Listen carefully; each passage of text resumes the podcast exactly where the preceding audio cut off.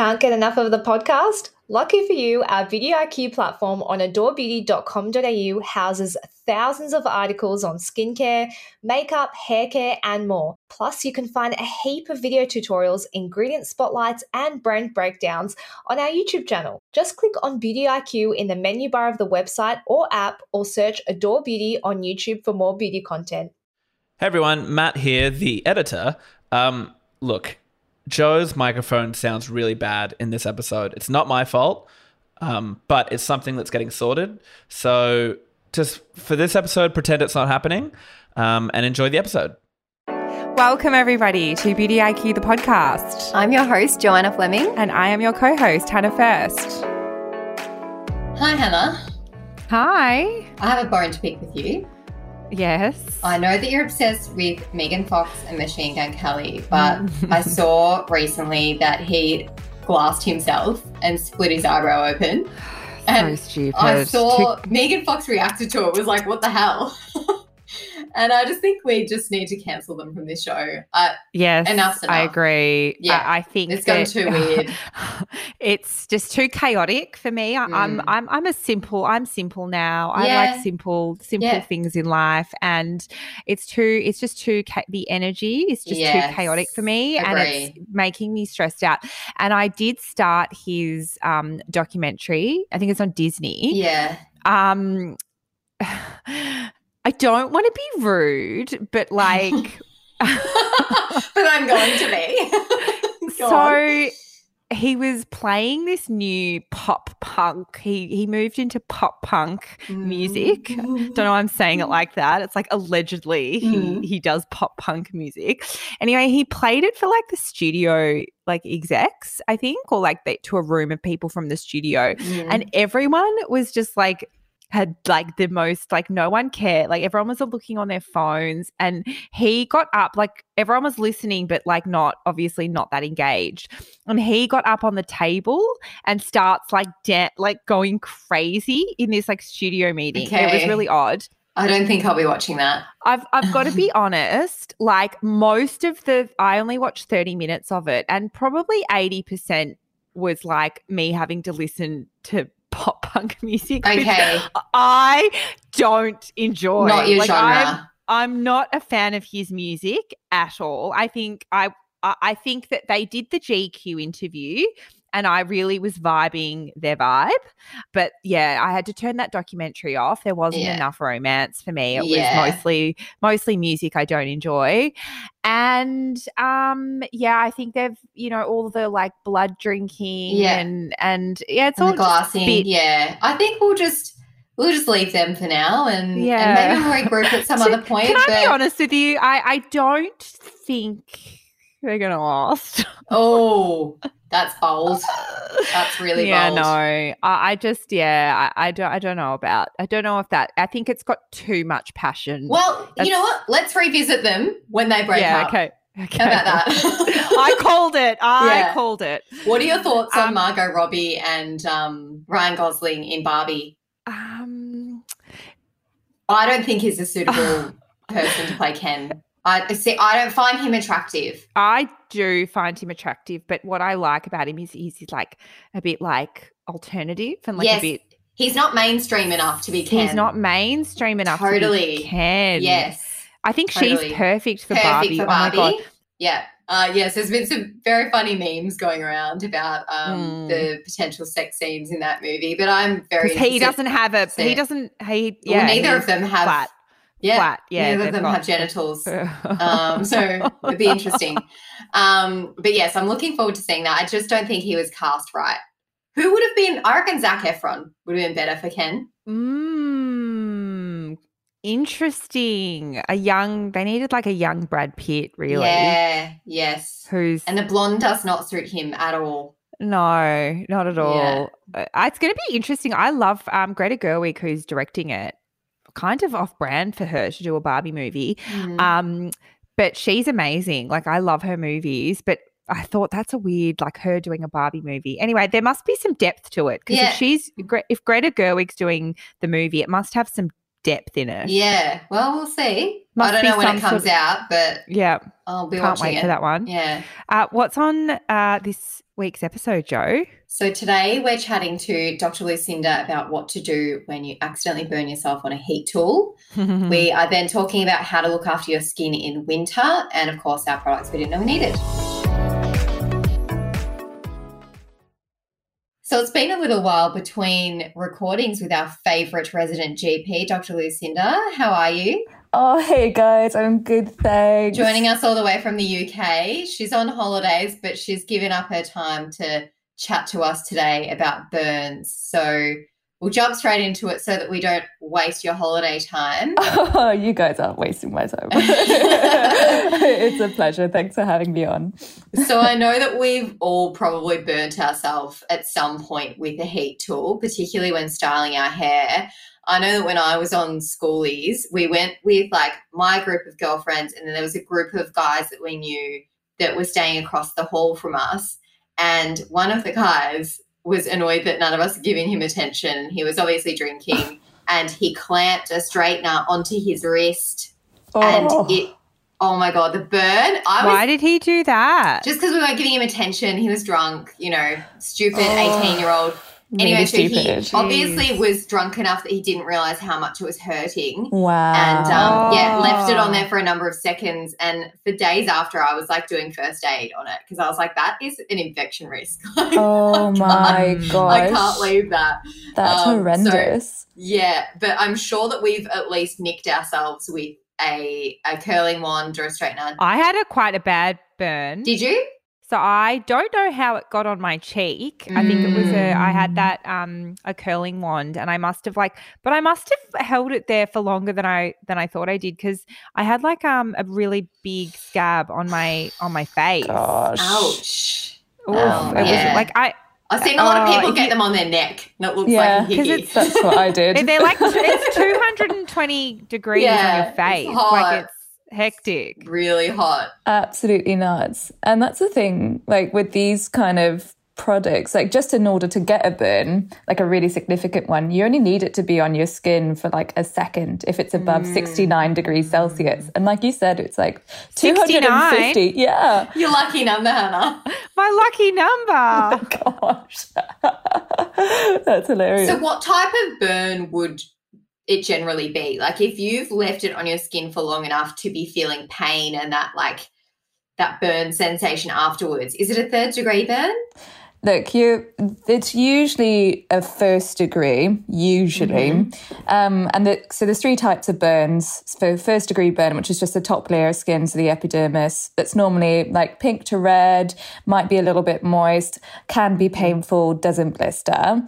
And then there's the second degree burn when it just goes down into the deeper, one of the next layer of skin called the dermis.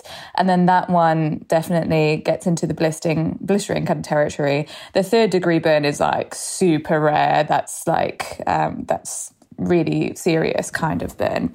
So you don't usually see any of those alongside sort of hair straighteners or that kind of thing. Yeah. Have you guys ever had a blister with it, or did that guy have a blister in the end? Yeah, I actually burnt my thumb recently. Yeah. I think it was on this side. I burnt my thumb recently with a curling wand and it did get a little blister on it. It was just like I touched it for a second and it just blistered up a little bit, and I've still got a bit of like post-inflammatory erythema, like where the burn was. Yeah, these things are so hot now. They're not like back in the day when we used to have our Babyliss hair straighteners and like it was like barely hot. Went to 50 degrees. Took like 2 hours to straighten the hair. What was the really thick straightener? I think that was Babyliss for me anyways. It was massive. Oh no. It was like a toaster. But I mean, I used to use an iron. Yeah. An actual iron. That was Yeah. Like for the clothes. You go like yes. Oh, my God. Yeah. It would probably have been more effective, but oh, my God, if the steam was on. Oh. So back to, like, treating burns, is icing it bad? And, like, how would you kind of if you burnt yourself, what's the best way to treat it? It's a really interesting one because I think classically, I think we've all been taught, like, you know, get the ice pack out of the freezer, get the frozen peas, chuck it right on and go for it. But actually, the studies actually show that that can lead to an ice burn. And so, like, you know, ideal temperature for the, you know, basically if you get this, if you can run it under like cool water or like a bath or something like that, you know, just do that and do that for like 10, 15 minutes. The studies show, like, you know, ideal temperature for water is anywhere between 15 degrees Celsius and 2. It doesn't need to be really, really cold. Like room temperature water is fine.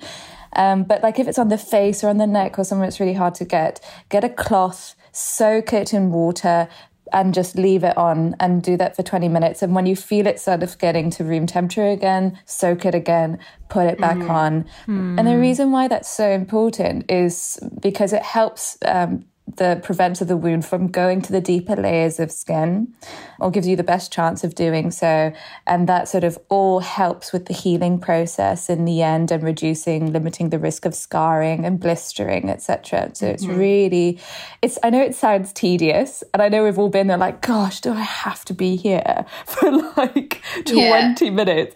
But please do, and do it as soon as you possibly can. Obviously, make the area safe if that's an issue. Like turn the straight is off, unplug it or whatever, in case you've got kids around and you don't want them to burn themselves and everything.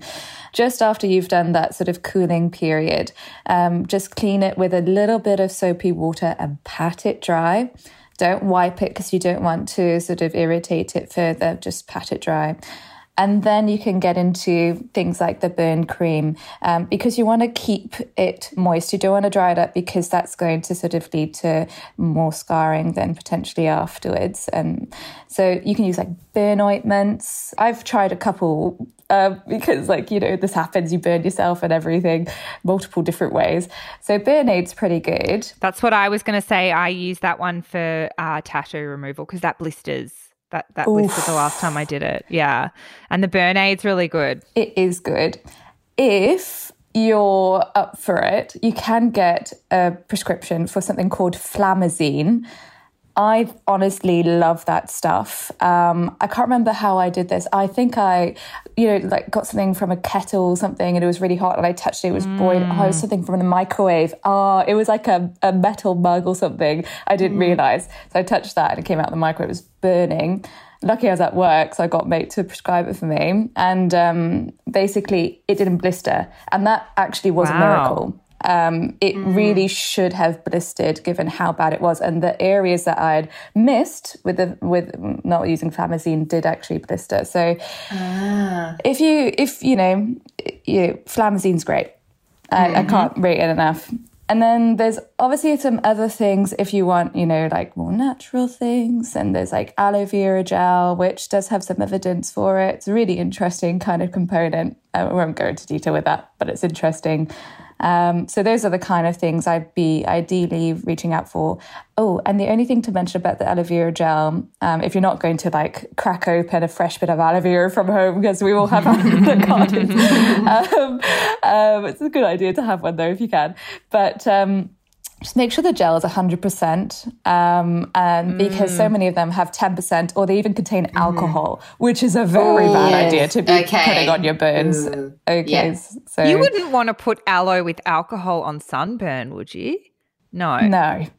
They're just ridiculous. But yeah. And then I do that or use those kind of things until it stops hurting.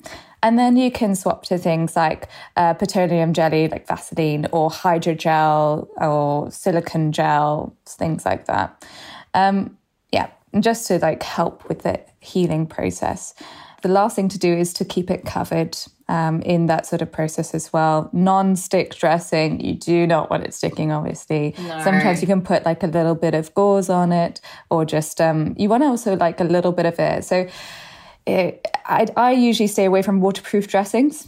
I like a little bit of air going through and you've got the moisture mainly from the gels or the, you know, that specific sort of ointment or something that you're using. So how long should it take to heal? Like, everyone is totally different. Now, if you've got a first-degree burn, can take up to 2 weeks. If it's a second-degree burn, can take up to 4 weeks. It really varies, and it really also depends on what you've done. So if you've done all of those sort of methods, you've got the best chance of healing, the best chance of having less of a scar or pigmentation long term. And it would it depend on where you've burnt yourself as well? Like, your face might tend to scar more than if you burnt, like, you know, the back of your hand or something? Absolutely. It's actually really interesting. Everyone has different healing properties as well. And, you know, some people find that if they burn the face, like the face can heal its skin potentially a lot better than other areas. And so, yeah, it's a very individual kind of approach really to that. But there's a couple of things that you probably should avoid doing as well if you get a burn whilst it's sort of healing. So avoid putting on makeup, you know, because that can really increase the risk of infection and delay wound healing. So if you really, really have to put makeup on, you can get hydrocolloid dressings like the Duoderm Extra Thin Single Dressing is really good from whichever chemist. So you put that on and then you can put makeup on top if you really, really, really have to. And then otherwise, you know, if you do get a blister, do not pop the blister. That thing is full of beautiful sort of healing liquid to try and sort of, you know. I've really never heard someone describe a blister as beautiful. It's such a miraculous sort of invention by the body just to really, you know, help things go. I know it's really tempting, but just let it do its job. It will then discharge naturally when it's ready. If you do prematurely blister, just, you know, clean it very gently and just, you know, leave it be. Just try and keep it clean and dry as much as possible. And don't, if you've got antibiotic ointment around the house, don't use it just without medical advice. There is no need to be putting that on, especially a first degree burn. If you are, we'll go into like when to sort of see a doctor later, but those are the type of things that I'd say just avoid also with burn stuff. And you know, like lotions and perfumes and stuff like that, just use these sort of type of things. Don't get carried away. Don't get carried away, please. So I guess when it comes to scarring, and this goes to most things as well, you know, even if you get a cut or something like that, first of all, you know, everyone is very different when it comes to their type of scarring with pigmentation or with thickness level of the scar. But generally speaking, you kind of know where you're at about sort of 3 months, if it's still present or if it's not. And if it's there at 3 months, really it could be up to 18 months before you really know if it's a long-term scar and how it's looking. So this is where, like, if you are worried about scarring and there's still elements of it, it's so, so important to continue applying the scar gels or, you know, even just, you know, some people use bio oil, some people, this is after it's fully sort of healed, you want to put bio oil on, otherwise I wouldn't touch it. The key thing is moisturization, moisture and massage. Those are the things that aid with scarring in relation to injuries. And so that's kind of where you're looking at for scarring. And SPF is an important component of scarring, isn't it? Absolutely huge. It's really, really important. So this sort of new skin that's sort of coming out is, it's kind of, just think of it as baby skin. It's very fragile. You want to nurture it. And the first 3 to 6 months after you get a burn, you know, you're at your highest risk of increased pigmentation and thickening of the scar with sun exposure is much more sensitive to UV radiation from the sun. So straight up, you want to try and avoid any sun exposure to that area. And once it's healed, that's when you can put on the SPF at least factor 30. And yeah, just to try and avoid it. And yeah, that's really, really vital. And at what point should you go and see a GP? So if you're worried, this is the same with everything. If you're worried about something, come and see us. We would rather you see us and us tell you that everything's okay rather than you being like, oh, continuously concerned about it and Googling everything, because that doesn't help anyone. Obviously, if it's also like, if it's quite big, so if it's like bigger than a 50p coin, then, you know, you can go and see if it's in a weird sensitive area as well, or if your treatments don't seem to be helping, or if it's like any signs of infection, and that's things like getting really red, swollen, quite warm to touch, any of those things. But generally speaking, if you're worried, you just go and see them. But most of these, like first degree burns at least, can be managed at home with these kind of managements. Well, that's, I think, all the questions we had to ask you about burns. We'll certainly be coming to you if either of us burn our faces before our wedding day or some other important event. You'll be prescribing us whatever that prescription cream was. Flamazine, beautiful Flamazine. Oh, thanks for joining us again, Dr. Lucinda. Pleasure. Thanks for having me, and take care, everyone. So, Hannah, I've been getting asked a lot on Instagram what to do for very dry skin. A lot of people are suffering this year with very dry, flaky, just hard to hydrate skin, like nothing they're using is working. So I've kind of got my list, my definitive list of winter skincare tips that I'm going to share. And I've posted this on Instagram before, but for those of you who don't follow me on Instagram and haven't seen this, it'll be news to you. But I've got my little list. So starting with, I reckon you could probably tell me this one yourself, avoiding super hot showers. So that as much as they're beautiful. That's a cross for me. I love a super hot shower. I'm exactly the same. Everybody loves a super hot shower. Hot bath. Who doesn't? Like, it's so nice, especially in the southern states where it gets so cold. Sometimes I have a bath that's so hot that I feel nauseous after and I get head spins. Oh, God. Don't do that, everyone. Okay. Don't recommend that. But it can really be quite dehydrating, and so it's not the best thing to do for your skin. You'll often find when you get out of a really hot shower, a really hot bath, your skin feels kind of like itchy and tight. That's not a good sign. That's screaming out for some hydration. So try and avoid super, super hot showers and baths. Obviously, you're not going to have a cold shower, but just within reason, you know? Yeah. Consider getting a humidifier, because the dry air, the really dry, cold air can sometimes be what's contributing to having super, super dry, hard to hydrate skin. So having a little humidifier in your bedroom might help, but also you've got to consider some other things if you've got a humidifier, like making sure it's not too damp in a certain room. And it's kind of, it's not for everyone, but it's something to consider if you're really struggling. Make sure you are supporting your skin with ingredients like vitamin E, ceramides, and essential fatty acids, because they're all going to support your skin's barrier, and they're all going to support exactly what's going on under the skin to make sure it keeps hydrated. So your barrier is probably the most important thing for you to keep supported when you've got really, really dry skin, because if you've impaired your barrier, all of that water loss is just going straight out. Like, you're putting hydration back in, it's just going straight back out. So if you are experiencing super dry skin, I would say that it is probably likely you're experiencing an impaired barrier to some degree. Next is adding a facial oil into your routine. Now, I love a facial oil, and I'm quite fussy with my facial oils. But why are they so hard to apply?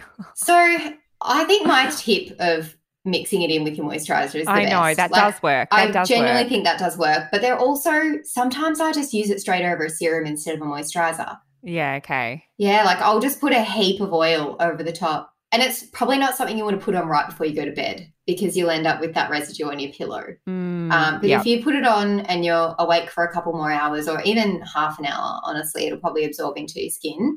But a facial oil, because if you're thinking about dryness and dehydration, your dehydration is a lack of water and the dryness is a lack of oil. So you want to be replenishing the skin with oils so that it can function at its best.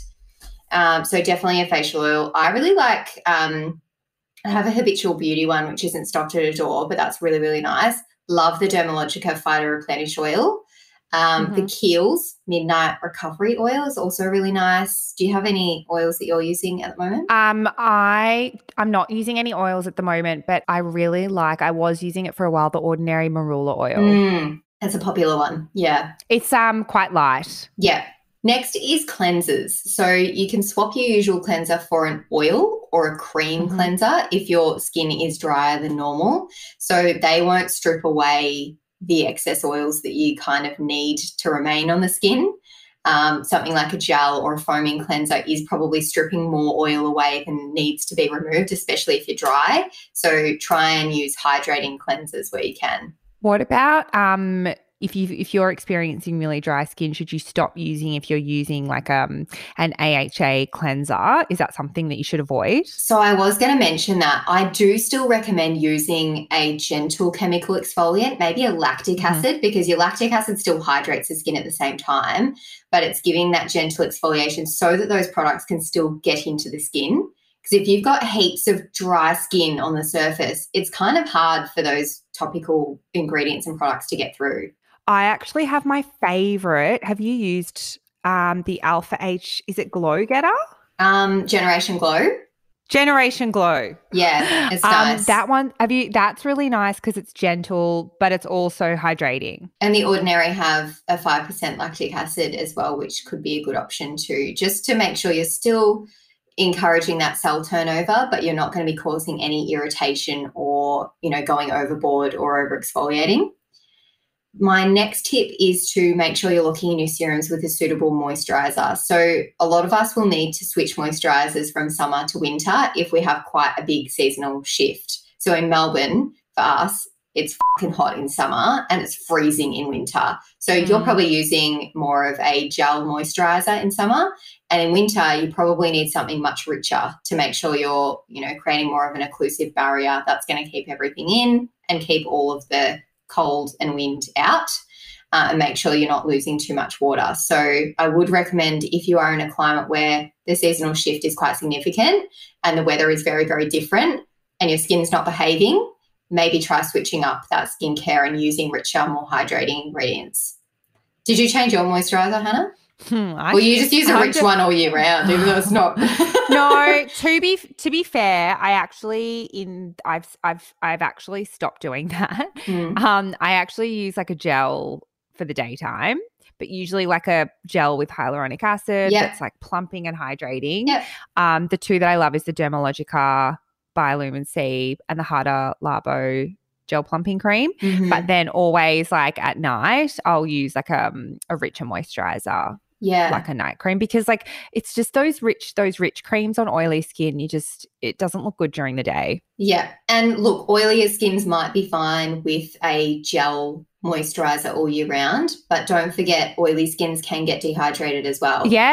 My skin definitely in winter feels a lot tighter than it usually would. Like it gets that really tight, uncomfortable feeling in winter, and that's a really telltale sign of dehydration. So just because your skin is oily doesn't mean that you're incapable of having dehydrated skin. Dehydration and dryness are separate concerns entirely, so that's important to remember as well. You're not in this exclusive club of always being, a dewy dumpling. You can be dehydrated too.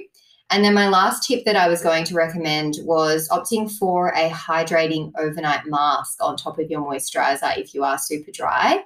And I'm particularly referring to a specific mask, which you know what it's going to be. It's our Spec Probiotic mask, which I absolutely love. But I also am kind of referring to barrier creams here as well. Do you put that over your skincare? Yeah, I layer a thick layer on, leave it on overnight, and wake up the next day and I'm like, oh. I have one that I love too. I've got the PCA. The PCA hyaluronic acid overnight mask. That's really nice. Yep. It's not an occlusive mask. It's more of like a hydrating serumy texture, almost silicone-y but not. It's really, really nice. But if you were super dry, flaky, that's probably not going to do the trick, but it is a beautiful mask. I agree. The probiotic mask is definitely hands down my favourite. There are heaps of overnight masks on the market, but you could also use a more of a barrier product like Woolita Skin Food, Laura Spezé's Cicaplast B5, the Aven Ciclafate, the Murad one that you love, the balm. Yeah, the recovery balm. That's my favourite. So you can just throw those over your moisturiser. Oh, that recovery balm. Oof, I miss it. I went through 2 tubs so quickly. Did you? Yes. Wow. I loved it. It is nice. I couldn't stop using it. It is very nice. super hydrating. So they're my tips, and I wanted to recommend some of my favorite winter products because these are just things that I absolutely have to have in my little lazy Susan in my bathroom. The Alpha H Vitamin E, I think, is their most underrated product. I absolutely love that. The CeraVe Hydrating Cleanser for those that are a bit more on a budget and they don't want to swap out their regular, more expensive cleanser.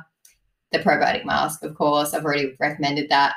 Cicaplast B5, I just think everyone needs to have in their routine at some point, whether it's post-procedure, winter, your skin's having a meltdown. It's just good to have. Did you see what Martha just posted about that? She was raving. Oh, shit. Now it's going to be sold out everywhere.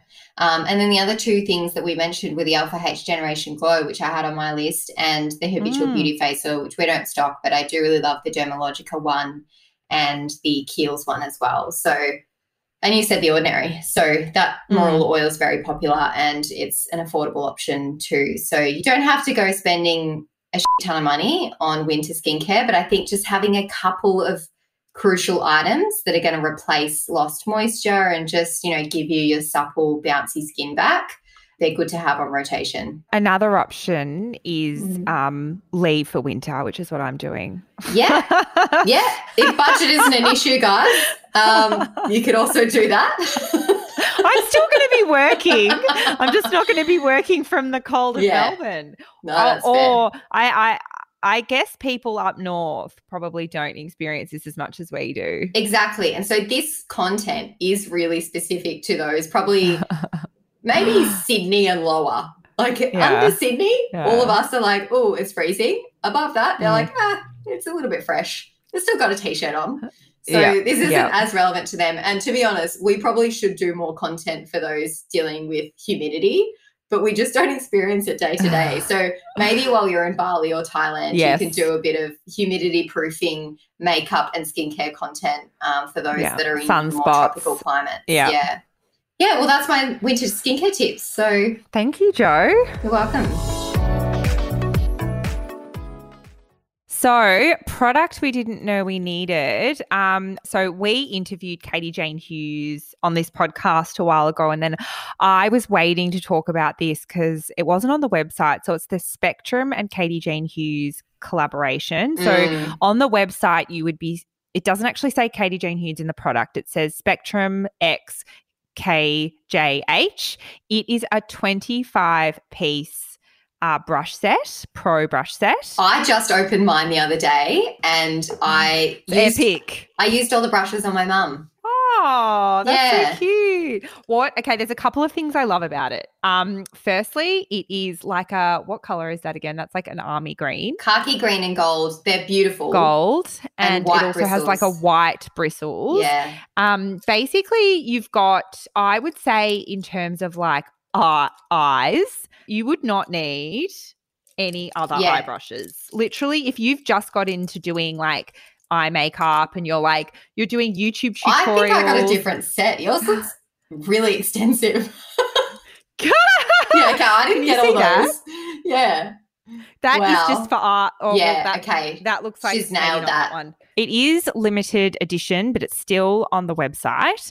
And they are synthetic bristles. To be honest with you, I don't know what your view is, but I prefer synthetic. I find, I don't know, I just really prefer them. Soft. I find they're really soft. They're so easy to clean, like especially for me, if like I'm traveling or whatever, it's just I have one of those Cinema Secrets in a spray bottle and I just like spray it and clean it. You can go and have a look at because I probably wouldn't know what each of these brushes do. So if you go onto the website, you can kind of find out. But there's at least 10 or 12 brushes that Hannah's holding up right now. 3, 4, 5, 6, 7, 8, 9, 10, 11, 12, 13, 14. That's 16 eye brushes. Wow. So it's a lot. And then you've also got here are the complexion brushes as well. And the other thing is it comes in its own stand. So it comes in this kind of like, looks like a pleather. Yeah. And then it's like you can travel with it. So it has like a little plastic cover as well. Good. Anyway, it is priced at $267, which for 25 brushes is very reasonable. Yeah, and honestly, absolutely. Basically, it has everything that you would need to do your makeup, and it's like very extensive on the eye brushes. Yeah. What's your product today, Jo? Oh, I've been waiting so long to talk about this. So this product just came into stock recently. It's the Kerastase Crème Absolue shampoo called the Balm. If you haven't purchased anything from Kerastase, the balm means shampoo and the fondant means conditioner. Fondant. Yeah. I'm sorry. So I've been using the shampoo and conditioner for quite a few. I reckon I would have been using this for maybe 2 months now. So I got the samples quite early, and I am extremely fussy with shampoos because my hair is so fine, and if I use a new shampoo and after one wash I can feel residue, I'm never using it again. Like, sorry, that's a waste of my time. I've just washed my whole hair.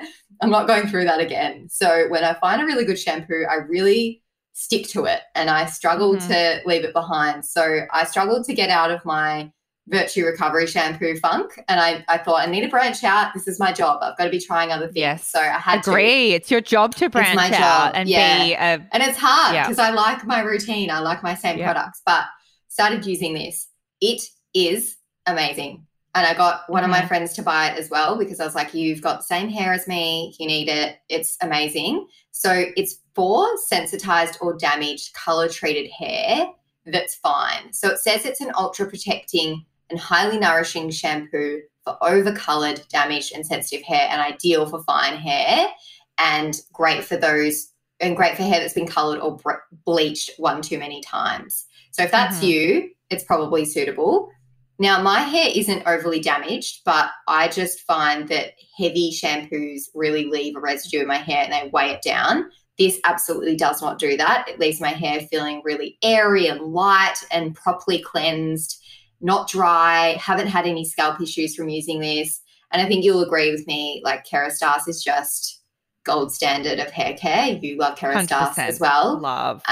This is just, I love it. It smells amazing, great texture, foams up really well. The fondant or conditioner is also really nice. I feel like it could be a bit thicker, but I think it's been made that way for fine hair. Like my hair could probably take something a little bit richer in a conditioner, but beautiful fragrance. The man friend commented on how nice my hair smells. And frizz under control on the ends when I dry it off. Definitely recommend if you've got quite damaged fine hair and you're looking for a new shampoo to change your life, this is probably it. I think Chantel Otten is the new face of it. Yeah, she is actually. She'd be perfect because her hair is like always it's very coloured. Fine, yeah, and coloured. Yeah. Yeah. Yeah, she is actually the perfect person for it. Yeah. So would recommend, but look, it's Kerastase. It's not for the faint-hearted. It's expensive. She's bougie. You're probably going to be saving up for this one. The shampoo itself is $50. But if you're a Kerastase fan, you'll know what we mean when we say Kerastase. If you're a Kerastase fan, you already know what we're dealing with. Yeah. The conditioner is $52. The shampoo is $50. There's another version of the shampoo in a rich version. That's also $50. Then there's a mask, there's a treatment spray, and there's also a gloss, which I actually haven't used yet, and I will report back on that. But it's a gloss that you put in to enhance shine, so which you definitely lose if you've got colour-treated hair. You find that your hair goes super dull. What I would say is, like, in terms of, like, Kerastase, if you're not wanting to spend, like, around that sort of, I think they're between like 40 maybe and 55 for shampoos and conditioners. Their masks, like if you just want to like, because like I do, like I think splurging on a mask, like you might use it only once a week. Their masks are absolutely amazing. They are so good. So I highly recommend if you're going to like splurge on one Kerastase product, give their masks a go. And also if you don't want to buy Kerastase and your hair is really colour damaged, buy K18. If you don't buy anything, buy K18 and get your hair back to a good place. That's more expensive. That's $99. It is, but you can still use your other stuff and then just use that and you'll probably get your hair into a better place quicker. Yep. Because it's doing all the bond building. So, yeah, that's probably what I'd recommend. But this is a beautiful range. I've been waiting for ages to speak about it, so I'm glad I finally got to do it as my product and no one needed. So you guys might have noticed that we have started releasing, this has been happening for a while now, we've been releasing episodes on a Wednesday, and that is going to be way more regular. So you're going to hear from either us, or we have another person from our team, Sadaf, who will be doing one episode a month as well. We're super excited to have her on the pod. You'll have Beauty IQ in your ears twice a week now, which is really exciting. We did remember we did that during COVID. We did. Then things got really busy, and now we're bringing it back. Yeah. We're still busy, but we're still bringing it back. We're excited. We've actually got a guest returning. I think one of our favourite guests of all time. I think it might be when the Wednesday that this episode comes out that one of our favourite guests of all time is returning, and it's like more hilarious than the first one. So stay tuned, everyone. And if you're not on the Facebook group, make sure you join. You can search Beauty IQ Uncensored in Facebook. Joe launched on the Facebook group. She's and so many people joined. So many people joined just to see that video. So I will release exclusive content on there. It's like OnlyFans, but not. Maybe I will too, actually. Maybe I'll when I'm overseas, I'll start releasing some exclusive content on the Facebook. All right. Done. Great. Okay, guys. Bye. Thanks, everyone, for joining us today. Don't forget to subscribe and tell your friends. It helps other people to discover us. And also, we really want to know what you thought about this podcast. So if you can leave us a review, that would be much appreciated.